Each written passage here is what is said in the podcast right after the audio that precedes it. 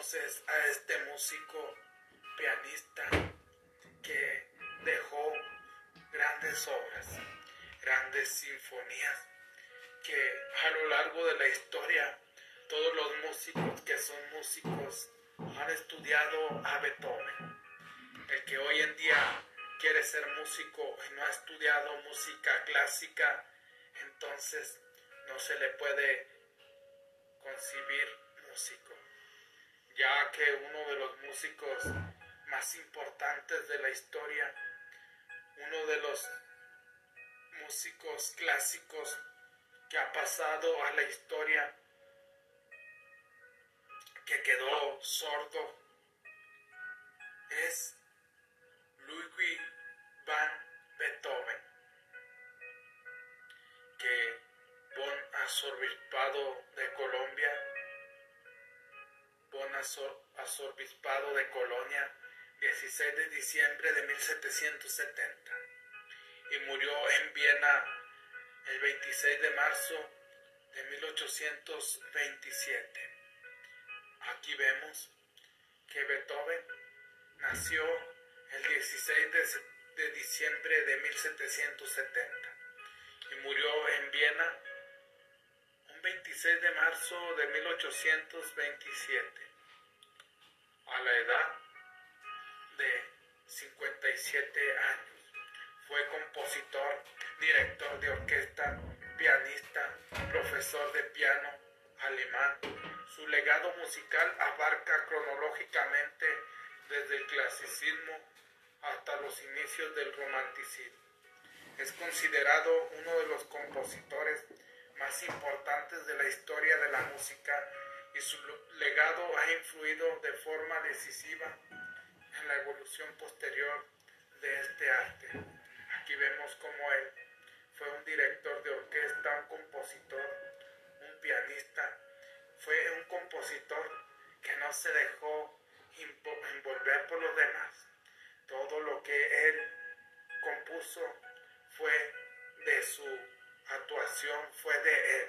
¿Por qué? Porque en ese tiempo había muchos maestros de Beethoven que le dijeron que no alcanzaría nada en la vida, que no lograría nada, e incluso tú has escuchado muchas melodías y las seguimos escuchando, melodías que han pasado a la historia y que no solamente han pasado a la historia, sino que donde quiera que se escucha música clásica, allí se escucha Beethoven, se escucha Mozart o otros de los grandes siendo el último gran representante del clasicismo vienés después de Cristo Wilbur Joseph Haydn y Wolfgang Amadeus Mozart. Beethoven consiguió hacer trascender la música del romanticismo, influyendo en diversidad de obras musicales del siglo XIX. Su arte se expresó en numerosos géneros y aunque las sinfonías fueron la fuente principal de su popularidad internacional, su impacto resultó ser, ser principalmente significativo en sus obras para piano y música de cámara. Aquí vemos que fue el último gran representante del clasicismo vienés, ya que habían pasado Wolfgang Amadeus Mozart, y él fue un gran maestro del piano y la música de cámara. Su producción incluye los géneros, géneros planístico, 32 sonatas para piano de cámara, incluyendo numerosas obras para conjuntos instrumentales de entre 8 y 10 miembros, concertante, conciertos para piano, para violín, y triple, sacra, dos misas, uno oratorio, lieder, música incidental, la ópera Fideleo, Fidelio, un ballet musical para obras teatrales y orquestales, en las que ocupan lugar preponderante nueve sinfonías. Aquí vemos como su música ha impactado y sigue impactando la vida de muchos músicos. Y lo más en orquestas, en sinfonías y en diferentes ámbitos. Aquí te compartiré un poco su biografía. Si no has escuchado a Beethoven y eres músico, estás perdiendo mucha, mucho aprendizaje. Porque si no aprendes de ellos, créeme, no vas a ser un gran músico. Familia Johann van Beethoven, 1740-1792, y María Magdalena Gerrich, 1746-1787, padres de Ludwig. Aquí vemos como Johann, que era el papá de Beethoven, que su abuelo pensaba que era el próximo Mozart. Desgraciadamente el papá cayó en el alcohol y a Beethoven lo obligaba cuando llegaba en la noche a su casa a tocar el piano, lo maltrataba. Por eso Beethoven siempre creció odiando a su papá. E incluso cuando él falleció, no fue a su sepulcro, no fue a su entierro, de tanto odio que le tenía. La familia de Beethoven vivía bajo condiciones modestas.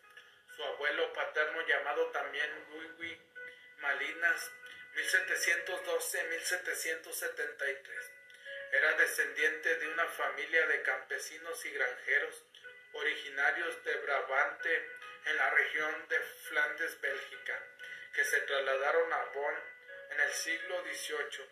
La partícula van de su nombre, contrario a lo que pudiera creerse, no posee orígenes nobles, mientras que Beethoven probablemente pudo haberse derivado de Beethoven o de Bentincourt, una localidad de Liteja, aunque otra hipótesis apunta a que el apellido proviene de Bet, que en flamenco quiere decir remolacha o joven, que es plural de job, granja.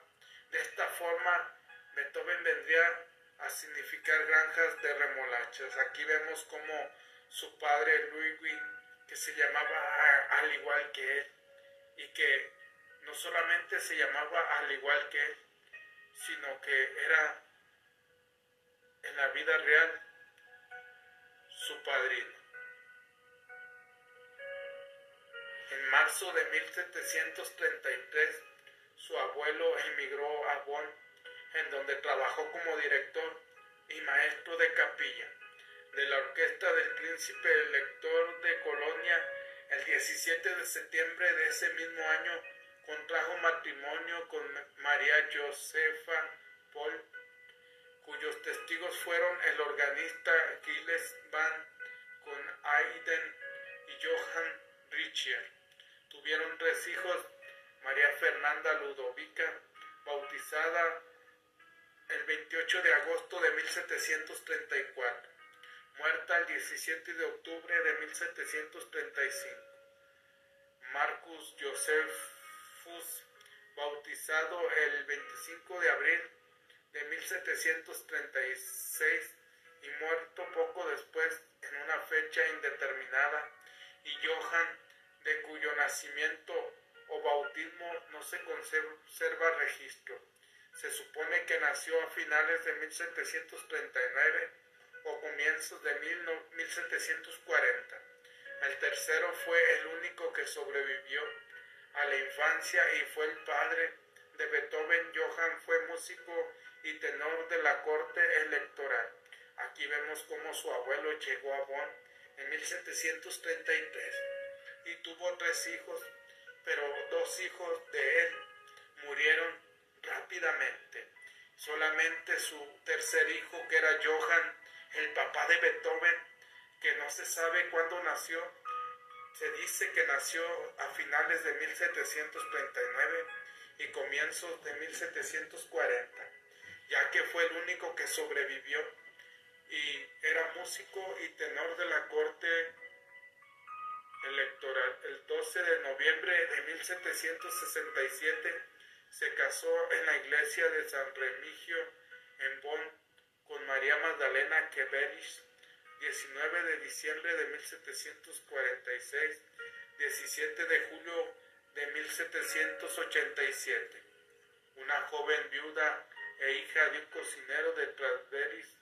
Por ese motivo el matrimonio de sus padres contó con la oposición de su abuelo, que por aquel entonces ya era el maestro de capilla de la corte y consideraban a la joven de una clase social inferior a la de su hijo, lo cual no era cierto, ya que en su familia había concejales e incluso senadores.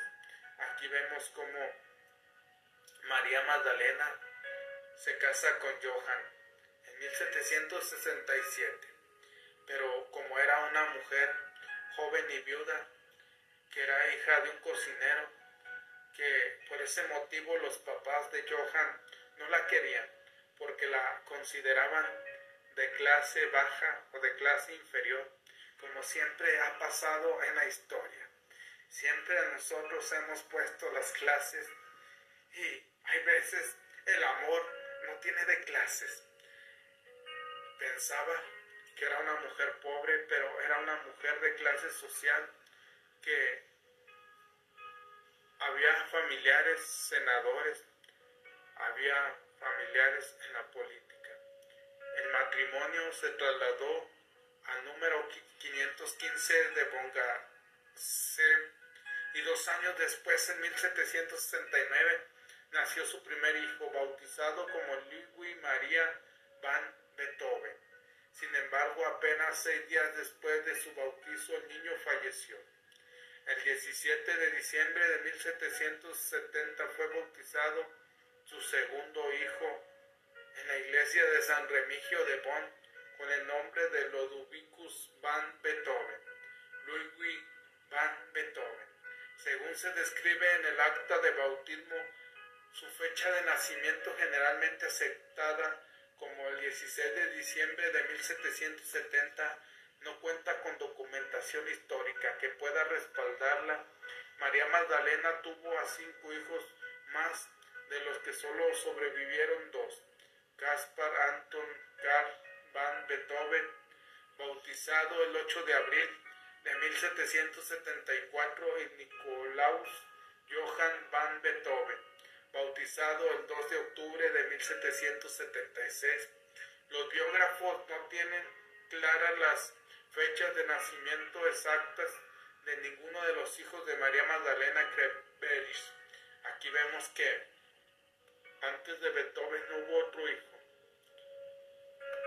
otro hermano de él, pero murió antes y después vino Beethoven.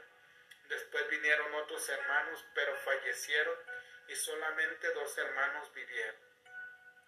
Primeros años de vida, el padre de Beethoven estaba muy gratamente impresionado por el hecho de que Wolfgang Amadeus Mozart diese conciertos a los siete años y quería que su hijo siguiera sus pasos, con la intención de hacer de Ludwig un nuevo niño prodigio, comenzó a enseñarle piano, órgano y clarinete a temprana edad.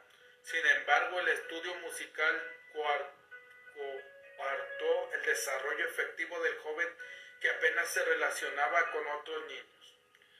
En mitad de la noche, Ludwig era sacado de la cama y era obligado a tomar el piano para los conocidos de Johann, a quienes quería impresionar.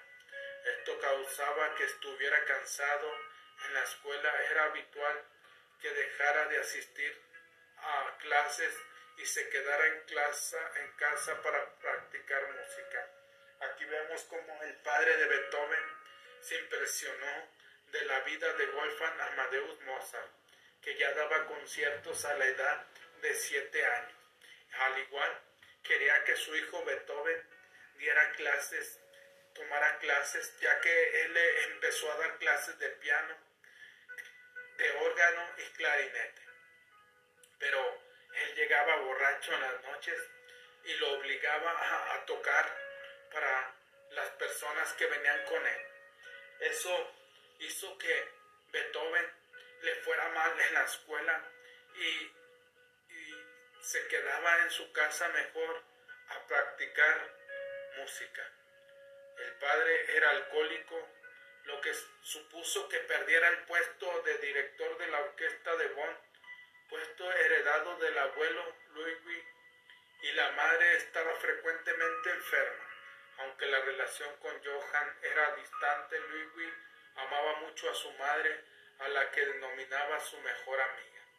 Aquí vemos cómo te platicaba en el inicio que el papá era alcohólico y por eso perdió el puesto de director de la orquesta, ya que por andar en el vicio se olvidó de la música, pero desgraciadamente también la madre de Beethoven, María, constantemente estaba enferma y a la que él denominaba su mejor amiga, ya que siempre estaba con ella. El 26 de marzo de 1778, cuando tenía siete años, Beethoven realizó su primera actuación en público. En Colonia, su padre afirmó que la edad de Ludwig era de seis años para destacar de esta manera la precocidad de su hijo, por ello siempre se creyó que Beethoven era más joven de lo que era en realidad, debido a que el talento musical y pedagógico de su padre era limitado. Ludwig comenzó a recibir clases de otros profesores, sus avances fueron significativos, sobre todo en la interpretación del órgano y la composición guiado por músicos experimentados como Christian Gatot. Nife fue un profesor muy importante e influyente en su instrucción y supo valorar inmediatamente el nivel excepcional de Ludwig, además de transmitirle conocimientos musicales. Nifi dio a conocer a Beethoven las obras de los pensadores más importantes, tanto antiguos como contemporáneos. Aquí vemos como el 27 de marzo de 1778, a la edad de 7 años, Beethoven empezó a dar su primer concierto en la colonia. Y su papá dijo que tenía seis para impresionar a la gente. Pero allí conoció a uno de sus maestros, que era Christian Goto Nifi, uno de los maestros que rápidamente creyó en Beethoven aunque nunca lo vio triunfar porque murió antes de que Beethoven triunfara, pero siempre estuvo ayudando y apoyando y enseñando a Beethoven. En 1782, cuando contaba con 11 años de edad, Beethoven publicó su primera composición titulada Nueve variaciones sobre una marcha de Ernst Christopher Riesler Gott 063. Un año después, Niff escribió en la revista de música acerca de su alumno. Si continúa así como ha comenzado, se convertirá segunda, seguramente en un segundo Wolfgang Amadeus Mozart. En julio del año siguiente, Ludwig fue contratado como intérprete de viola en la orquesta de la corte del príncipe elector de la colonia Maximiliano Francisco. Por recomendación de Nifi, este puesto le permitió frecuentar la música de los viejos maestros de capilla, además de facilitarle la entrada en nuevos círculos sociales, en los que se encontraban algunos de los que serían sus amigos suyos durante toda su vida, como la familia Ries, los Van Brunin, en cuya casa conoció a los clásicos y aprendió a amar la poesía y la literatura, o el doctor Frank Herward Wegeler, con quien años más tarde se volvería a encontrar en Viena. Aquí vemos que Beethoven a la edad de 11 años lanza su primera composición y después es contratado con el instrumento viola ya que era el único instrumento disponible, pero de allí Beethoven se empezó a relacionar con personajes que serían importantes y amigos suyos en años más tarde en su vida. El primer viaje a Viena, Beethoven encontró una vía de escape de la presión familiar en 1787, cuando con 16 años marchó a la capital austriaca apoyado por su mecenas, el conde Ferdinand von Westen, quien sufrajo los gastos del viaje y lo más importante, lo convenció de sus posibilidades de éxito. Parece que durante este viaje a Viena tuvo lugar un fugaz encuentro con Mozart. En relación con este encuentro solo existen textos discutibles, autenticidad. De cualquier modo, la leyenda dice que Mozart había dicho, recuerden su nombre, este joven, este joven hará hablar al mundo. Aquí vemos cómo él se va a Viena en 1787 y tuvo un encuentro con Mozart, ya que Beethoven, Mozart era el maestro que más admiraba. Al igual, se cuenta en nuestra, en nuestra historia que, que Beethoven tuvo y tocó esa noche en un concierto con Mozart y de ahí Mozart dijo que recordaran el nombre de este joven porque haría hablar al mundo. Al poco tiempo su madre enfermó gravemente de tuberculosis y su padre le pidió por carta que regresara a Bonn. Inmediatamente la madre murió el 17 de julio de 1787. Tras este hecho su padre entró en una depresión y su alcoholismo se agravó llegando a ser detenido y encarcelado por este hecho. Después de esto, el joven Ludwig tomó tuvo que responsabilizarse de sus jóvenes hermanos y se vio obligado a mantenerlos tocando el violín en una orquesta y dando clases de piano durante cinco años mientras que su padre seguía preso. Su padre falleció finalmente el 18 de diciembre de 1792 aquí. Estando en Viena, Beethoven su papá le envió una carta que su mamá había enfermado de tuberculosis el 17 de julio de 1787 y se agravó. Y entonces su mamá murió y Beethoven se hizo responsable de los gastos de su familia, de los gastos de su hermano, ya que su padre había cometido un error y lo habían encarcelado. Y después, en el año de 1792, un 18 de diciembre, su papá falleció.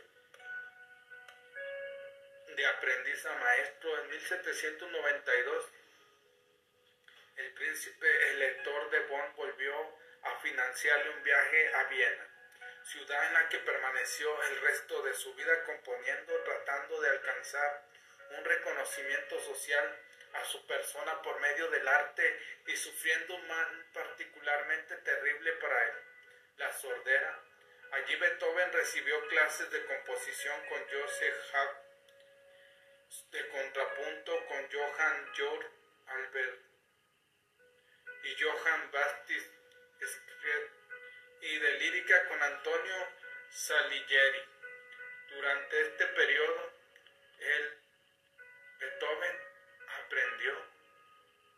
siguió adelante aprendiendo de los grandes maestros. Durante este periodo tuvo varios duelos musicales con otros pianistas.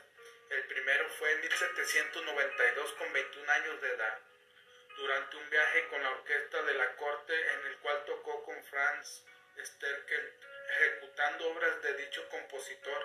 En 1800 tuvo lugar el famoso duelo en el Palacio de Locowitz, en el que el pianista y compositor Daniel Stapel lo retó a que tocasen juntos.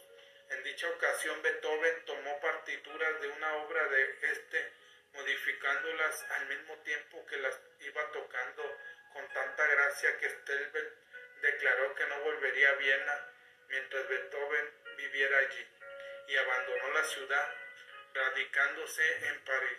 Con 24 años publicó su primera obra importante, Tres tríos para piano, violín y violonchelo.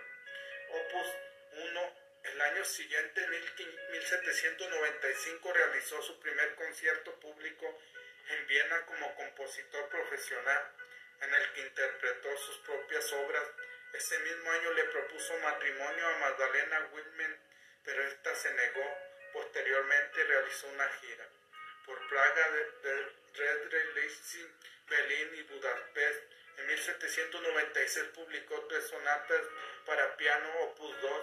La corte, la nobleza y la iglesia vienesas acogieron la música de Beethoven y se convirtieron en mecenas y protectores del joven músico. Eran frecuentes las disputas entre estos estamentos y el compositor debido al carácter fuerte e impulsivo de músico, pero este hecho le hizo canjarse un gran respeto en la ciudad. Entre sus mecenas se encontraban personalidades como el príncipe Karl von Lynchowski y el barón Gottfried van Swieten. Por esa época se desligó de Haydn, con el que no coincidía musicalmente, pero a quien a pesar de esto dedicó los tres tríos. En 1800, Beethoven organizó un nuevo concierto en Viena en el que realizó la presentación de su primera sinfonía. Su actividad musical iba en aumento y también impartió clases de piano entre los jóvenes aristócratas con los que mantuvo romances esporádicos. Al año siguiente Beethoven se confesó preocupado por su creciente sordera a su amigo Heller y Henstadt el año siguiente escribió el conocido Testamento de Gentad, en el que expresa su desesperación y disgusto ante la injusticia de que un músico pudiera volverse sordo, algo que no podía concebir ni soportar. Incluso llegó a plantearse el suicidio, suicidio, pero la música y su fuerte convicción de que podía hacer una gran aportación al género hicieron que siguiera adelante. En dicho testamento escribió que sabía que todavía tenía mucha música por descubrir y explorar y concretar. Aquí vemos cómo Beethoven le, le cuenta a sus amigos que estaba quedando sordo y él no podía entender, no podía comprender por qué un músico se tenía que quedar sordo. E incluso él pensó en asesinarse, pero gracias a la pasión que sentía por la música, la música lo liberó de ese suicidio. Su música inicial fresca y ligera cambió para convertirse en épica y turbulenta. Acorde con los tiempos revolucionarios que vivía Europa, eran años en que las potencias monárquicas en Europa se habían aliado para derrotar a la Francia revolucionaria en una deslumbrante campaña en el norte de Italia en el que el ejército austriaco fue derrotado. adquirió notoriedad Napoleón Bonaparte que se convirtió en un ídolo entre los sectores progresistas de esta época son la sonata para piano número 8 llamada patética y la sonata para piano número 14 llamada Claro de Luna. Su tercera sinfonía llamada La heroica traducción de la denominación en italiano Froicar, que está escrita en principio en memoria de un gran hombre, Napoleón, que era visto en ese momento como un liberador de su pueblo. Cuando se declaró a sí mismo emperador, Beethoven se enfureció y borró violentamente el nombre de Napoleón de la primera página de la partitura.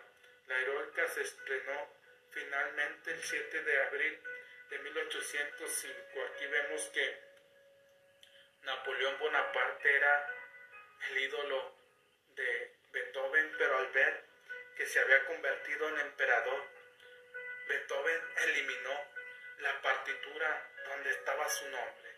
Éxito y sufrimiento. Muy pronto Beethoven dejó de necesitar los conciertos y recitales en los salones de la corte para sobrevivir. Los editores se disputaban sus obras. Además, la aristocracia austriaca, quizás avergonzada por la muerte de Wolfgang Amadeus Mozart en la pobreza, le asignó una pensión anual debido a la pérdida de sus capacidades auditivas, entregó a una febril actividad creadora y a la par sufrió penalidades personales producidas por dos desengaños amorosos. No llegó a casarse nunca, pero se le atribuyen varios romances, sobre todo entre las damas de la nobleza. Antonie van Wittgenstein, casada con el banquero alemán Franz Brentano, fue uno de los grandes amores de su vida. Aquí vemos cómo Beethoven empezaba a sufrir y cómo Mozart fue asesinado y murió en la pobreza. Beethoven se quiso casar con algunas chicas que él amaba, pero esas chicas no lo quisieron, uno porque decían que estaba feo y que no tenía dinero, y se casaron con hombres importantes de esa época. Entre 1804 y 1807 estuvo enamorado de la joven y bella condesa Josephine Brunswick, viuda de Joseph Grandechin. Su amor era correspondido por parte de la condesa, pero este no pudo concretarse debido a las rígidas restricciones sociales de la época y la estricta separación entre la nobleza y el vulgo, por lo que la relación cesó durante este periodo. Beethoven había terminado Leonore, su única ópera hasta cuatro oberturas diferentes y finalmente cambió el nombre de dicha ópera a Fidelio. En contra de sus deseos, el 20 de noviembre de 1805 fue la fecha de la primera representación que tuvo poca afluencia de público, ya que esa misma semana las tropas de Napoleón habían entrado por primera vez en Viena. En los años siguientes Beethoven incrementó su actividad creadora y compuso muchas obras, entre ellas la Quinta Sinfonía, la Sexta Sinfonía o Sinfonía Pastoral, la Abertura Coriolano y la Bagatela para piano para Elisa. Aquí la bagatela para piano para Elisa se supone que se la compuso a una de sus novias, a uno de sus amores, pero que desgraciadamente no llegaron a concretar el matrimonio. Sus apariciones en público eran cada vez más frecuentes. El 22 de diciembre de 1808, Beethoven le dio uno de sus últimos conciertos en vivo en una larga jornada que incluyó el estreno de la fantasía para piano, orquesta y coro, 80 la Sinfonía Quinta y Sexta, el concierto para piano número 4 o 58, el aria ad perfido y tres movimientos de la misa en do mayor o 86. Tuvo como el alumno el archiduque Johann Joseph Reiner Rudolf, hermano del emperador y eventualmente se convirtió también en su más grande benefactor. En 1809 Beethoven no estaba conforme con su situación en Viena, especialmente bajo el aspecto económico, entonces se planteó la invitación de Jerónimo Bonaparte para dejar Viena y trasladarse a Westfalia. Su, vieja amiga, la condesa Ana María Herodi logró convencer a Beethoven para que se mantuviera en Viena con la ayuda de sus más ricos admiradores, entre los que se encontraba el archiduque Rudolf, el príncipe Lobkowitz y el príncipe Kinsky, que ofrecieron a Beethoven una pensión anual de 400 florines, lo que le permitió vivir sin preocupaciones económicas. La única condición que le pusieron fue no abandonar la ciudad de Viena condición aceptada por el compositor, dicha pensión lo convirtió anteriormente en el primer artista y compositor independiente de la historia, ya que anteriormente la mayoría de los músicos y compositores, y Haydn, Mozart incluidos, eran sirvientes en las casas de la aristocracia.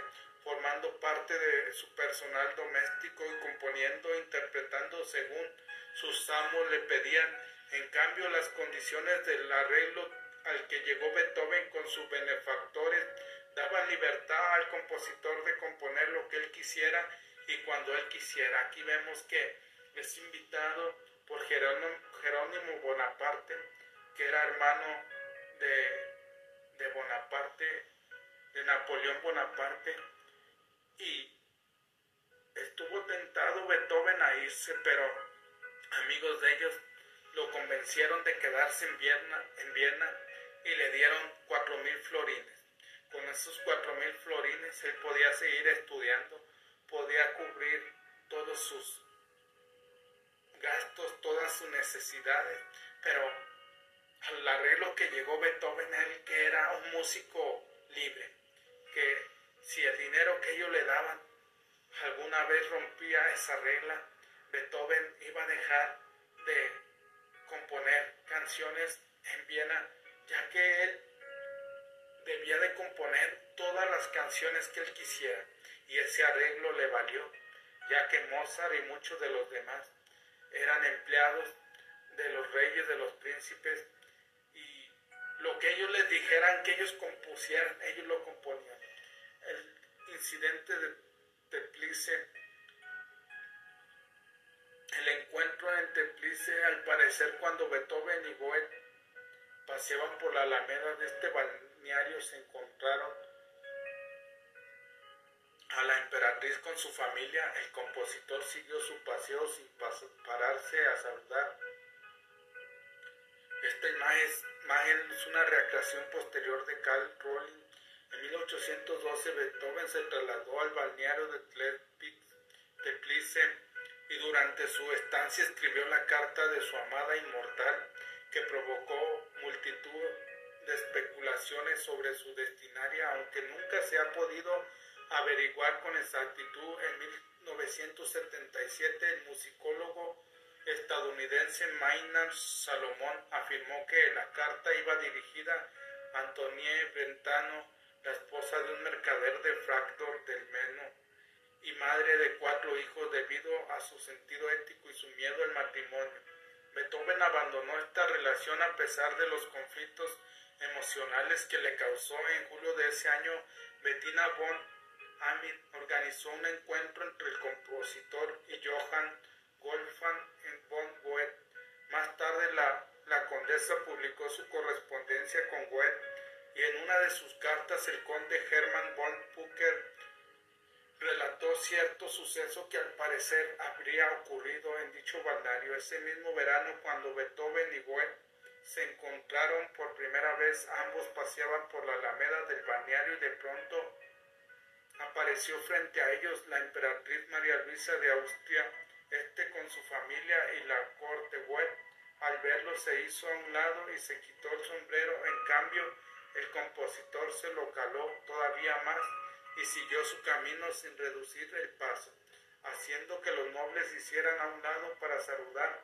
Cuando estuvieron a cierta distancia se detuvo para esperar a Webb y de decirle lo que pensaba de su comportamiento de lacayo. Aquí vemos que dos grandes músicos se encuentran, Goethe y Beethoven, y que no pudieron trabajar juntos ya que Goethe siempre que le enseñaba, no le enseñaba bien a Beethoven y él se enfocaba prácticamente en lo que él estaba viviendo, lo que él estaba estudiando en ese momento. Según Elizabeth von Arnim, el mismo Beethoven le habría contado esta anécdota, sin embargo, su veracidad es muy discutida y hoy existe un cierto acuerdo en considerarla, sino por completo, al menos en buena parte invento de Elizabeth en su carta, le pregunta si le gusta la historia. Puedes utilizarla. Sin embargo, decidió utilizarla ella misma y en 1839 publicó en la revista Athenaum una carta supuestamente de Beethoven en la que éste contaba la anécdota. El original de esta carta no apareció nunca, solo la copia algunos detalles como la fecha indican que Beethoven no la escribió nunca. o al menos no tal como fue transcrita independientemente de su autenticidad. El incidente encantó a la sociedad vienecia que, le, que lo creyó verdadera, verdadero durante mucho tiempo.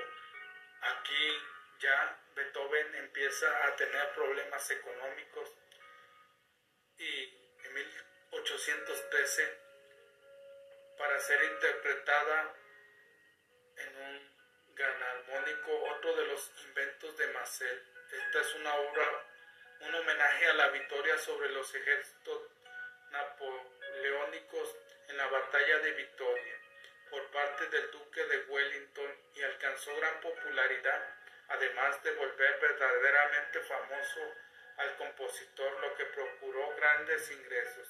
Sin embargo, él mismo lo calificó como basura, algo que no dijo de ninguna otra obra suya y hoy está completamente olvidada. Aquí vemos cómo él obtuvo grandes eh, ingresos, pero recordemos en la historia siempre hay esa forma de gastarte el dinero y al igual Beethoven era un gastador compulsivo, vivía bien, vivía con estatus, de acuerdo a la sociedad en que se rodeaba. Era la vida de Beethoven. Últimos años en Viena, Beethoven pasó los últimos años de su vida casi totalmente aislado por la sordera, relacionándose solamente con algunos de sus amigos a través de los cuadernos de conversación que le sirvieron como medio de comunicación en su último gran éxito fue la novena sinfonía terminada en 1823. En los tres años finales se dedicó a componer cuartetos de cuerda y la misa solemnis.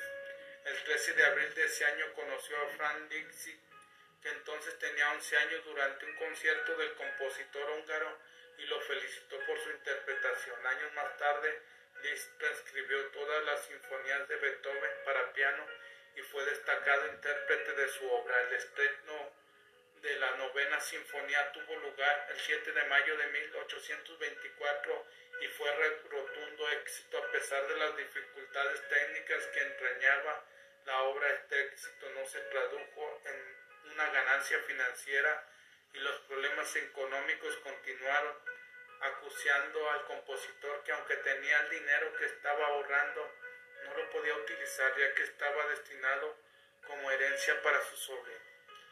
Aquí vemos cómo Beethoven empieza a quedar sordo y años después empieza a dar conciertos donde es todo un caos, una causa donde toca demasiado feo, por eso le dijeron que se retirara a componer y por eso Beethoven solamente ya, ya componía conciertos. El 1 de diciembre de 1826 Beethoven y Karl volvieron a Viena. La premura de la decisión determinó que carecían de un transporte adecuado y solamente pudieron conseguir un viejo carro mato descubierto. El viaje resulta catastrófico para una persona en el estado en que se encontraba Beethoven, quien llevaba ropa de verano y se vio obligado a pasar la noche en una taberna de la aldea donde la habitación no tenía calefacción, persianas que lo protegieran del frío.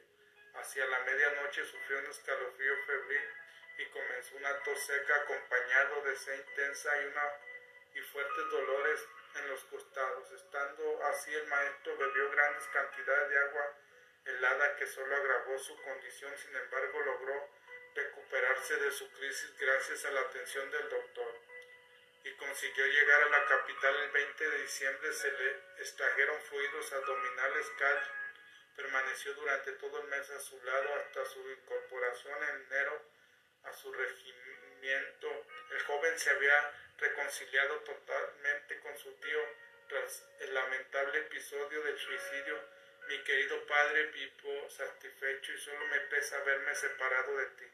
Beethoven en su lecho de muerte por Joseph Edward Tilche, que vemos cómo se encuentra con su sobrino, ya que su sobrino era considerado como su hijo, e incluso tuvo problemas con su cuñada por, porque su hijo de ella, que en este caso era su sobrino, viviera con él. Casi en la miseria de tener una gran fortuna en acciones financieras, escribió a sus amigos en Londres para pedir algún dinero. La respuesta llegó de inmediato junto con 100 libras esterlinas prestadas incondicionalmente cuando se difundió en Viena el estado terminal de Beethoven. Todos sus antiguos amigos que aún vivían acudieron a su domicilio para expresarle sus deseos de una pronta recuperación, aunque en realidad su propósito era despedirse del envejecido compositor.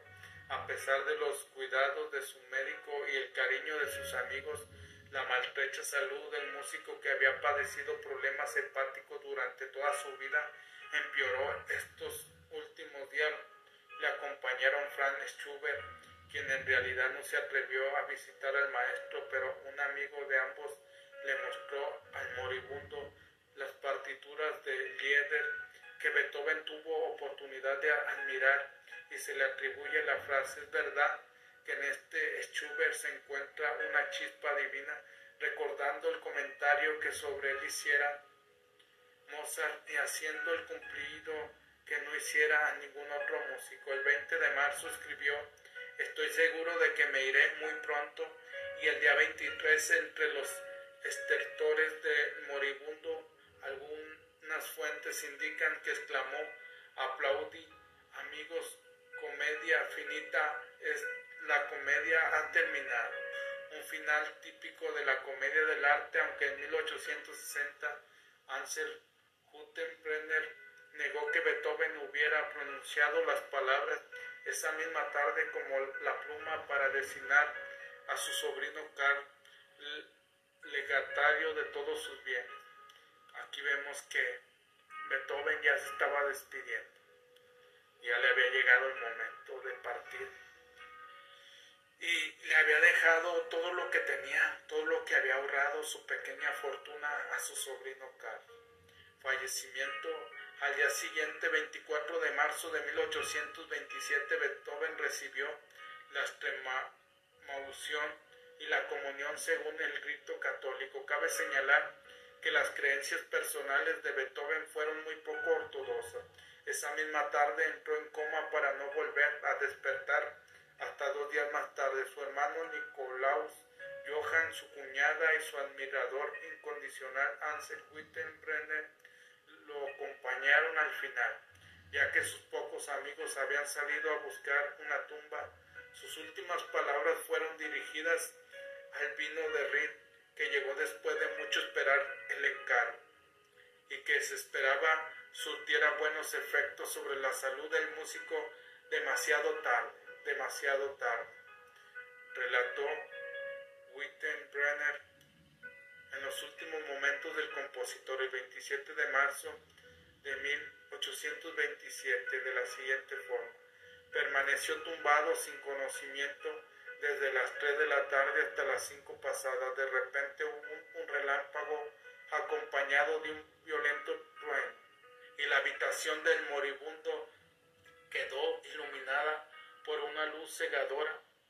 Atrás, ese repentino fenómeno, Beethoven abrió los ojos, levantó la mano derecha con el puño cerrado y una expresión amenazadora, como si tratara de decir, potencias hostiles os desafío, marchaos, Dios está conmigo, o como si estuviera dispuesto a gritar, cual un jefe valeroso a sus tropas, valor, soldados, confianza. La victoria es nuestra. Cuando dejó caer de nuevo la mano sobre la cama, los ojos estaban ya cerrados. Yo los sostenía la cabeza con mi mano derecha mientras mi izquierda reposaba sobre su pecho. Ya no pude sentir el hálito de su respiración. El corazón había dejado de latir. Aquí vemos que Beethoven se estaba despidiendo y era un día donde había un gran relámpago acompañado de un violento trueno. Entonces Beethoven levantó la mano derecha con el puño y dijo, la victoria es mía porque Dios está conmigo. Tres días después de su fallecimiento, el 29 de marzo, tuvo lugar el funeral. Se celebró en la iglesia de la Santa Trinidad, distante un par de manzanas el domicilio de Beethoven, y en él se interpretó el requiem en el re menor de Wolfgang Amadeus Mozart. Asimismo, asistieron más de 20.000 personas, entre las que se encontraba Schubert, gran admirador suyo, el autor, el actor Henry Schultz, leyó la oración fúnebre que fue escrita por el poeta Franz Panzer. Las puertas del cementerio de Warins, ahora Park. En su escritorio de trabajo se encontró el testamento de Erlingens Stock, redactado en 1802, en donde se explica a sus hermanos el porqué de su profunda amargura. También se encontró la mencionada desgarradora carta de amor dirigida a su amada inmortal, a la que llamaba mi ángel, mi todo, mi mismo yo. Estudios sobre la causa de muerte a lo largo de su vida, Beethoven visitó gran cantidad de médicos para curar sus diversas dolencias físicas como la mala digestión, dolor abdominal crónico, cirrosis hepática, nefropatía, pancreatitis crónica, irritabilidad, depresión, así como otros síndromes sin etiología demostrada, tales como alteradores gastrointestinales bronquiales. Aquí vemos cómo él padeció a lo largo de su vida por diferentes enfermedades, pero Mozart ha quedado para la historia, ha quedado como uno de los mejores músicos en la historia de la música clásica. Y por eso Walt Disney ilustró la sexta sinfonía en uno de los números de su película Fantasía.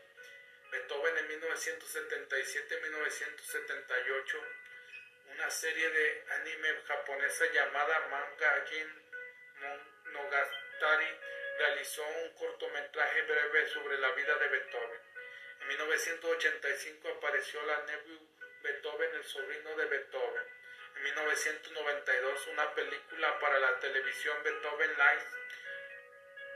Beethoven vive en el piano de arriba. Fue la ganadora del premio en, en 1994.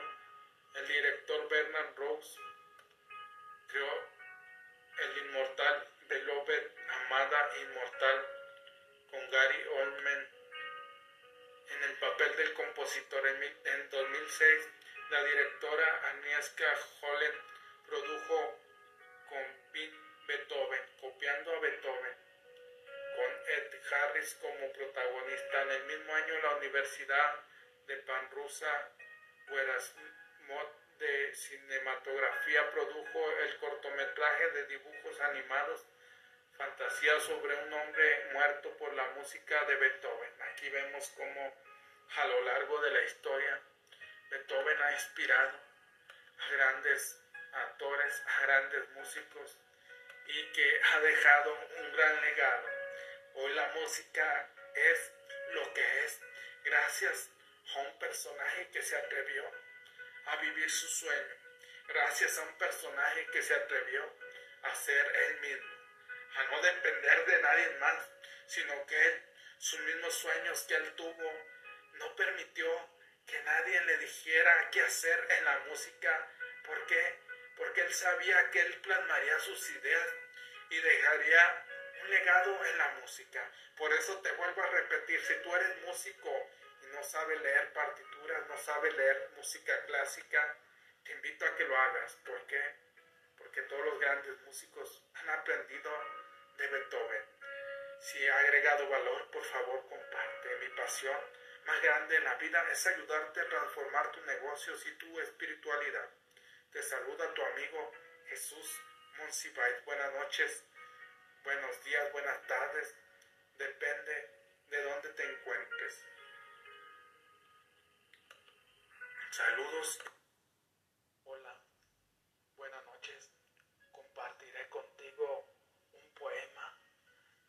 Cristo roto que es un libro de poema escrito en 1963 por el sacerdote jesuita Ramón Cuet Romano que narra el aprendizaje y aventura con una cruz, con Cristo mutilado comprada en un anticuario de Sevilla. El libro es considerado parábola que invita a la reflexión. A mi Cristo roto lo encontré en Sevilla. Dentro del arte me suyuga el tema de Cristo en la cruz. Se llevan mi preferencia los Cristos barrocos españoles. La última vez fui acompañado de un buen amigo mío al Cristo. ¡Qué elección! Se le puede encontrar entre tuercas y clavos, chatarra oxidada, ropa vieja, zapatos, libros, muñecas rotas o litografías románticas. La cosa es saber buscarlo, porque Cristo anda y está entre todas las cosas de este revuelto e verosomil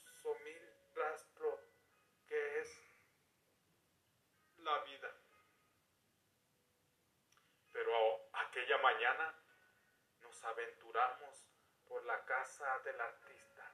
Es más fácil encontrar ahí al Cristo, pero mucho más caro. Es zona ya de anticuario es el Cristo con impuesto de lujo, el Cristo que han enriquecido los turistas, porque desde que se intensificó el turismo, también Cristo es más caro. Visitamos únicamente dos o tres tiendas y andábamos por la tercera o cuarta. Em, ¿Quiere algo, Padre? dar una vuelta nada más por la tienda, mirar, ver. De pronto, frente a mí, acostado sobre una mesa, vi un Cristo sin cruz. Iba a lanzarme sobre él, pero me frené mi, eh, mis ímpetus. Miré al Cristo de reojo me conquistó desde el primer instante. Claro que no era precisamente lo que yo buscaba, era un Cristo roto. Pero esta misma circunstancia me encadenó a él. No sé por qué. Fijé interés primero por los objetos que me rodeaban hasta que mis manos se apoderaron del Cristo dominé mis dedos para no acariciarlo. No me habían engañado los ojos. No debió ser un Cristo muy bello. Era un impresionante despojo mutilado. Por supuesto, no tenía cruz. Le faltaba media pierna, un brazo entero y aunque conservaba la cabeza, había perdido la cara.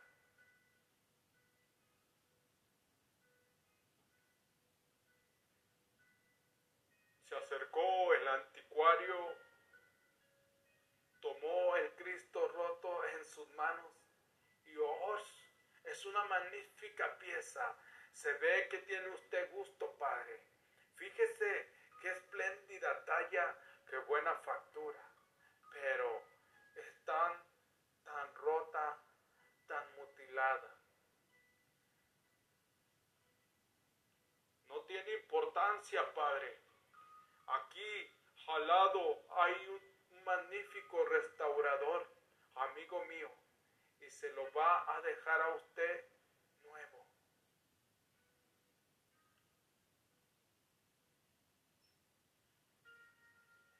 Volvió a ponderarlo, a lavarlo, lo acariciaba entre sus manos, pero no acariciaba al Cristo, acariciaba la mercancía que se le iba a convertir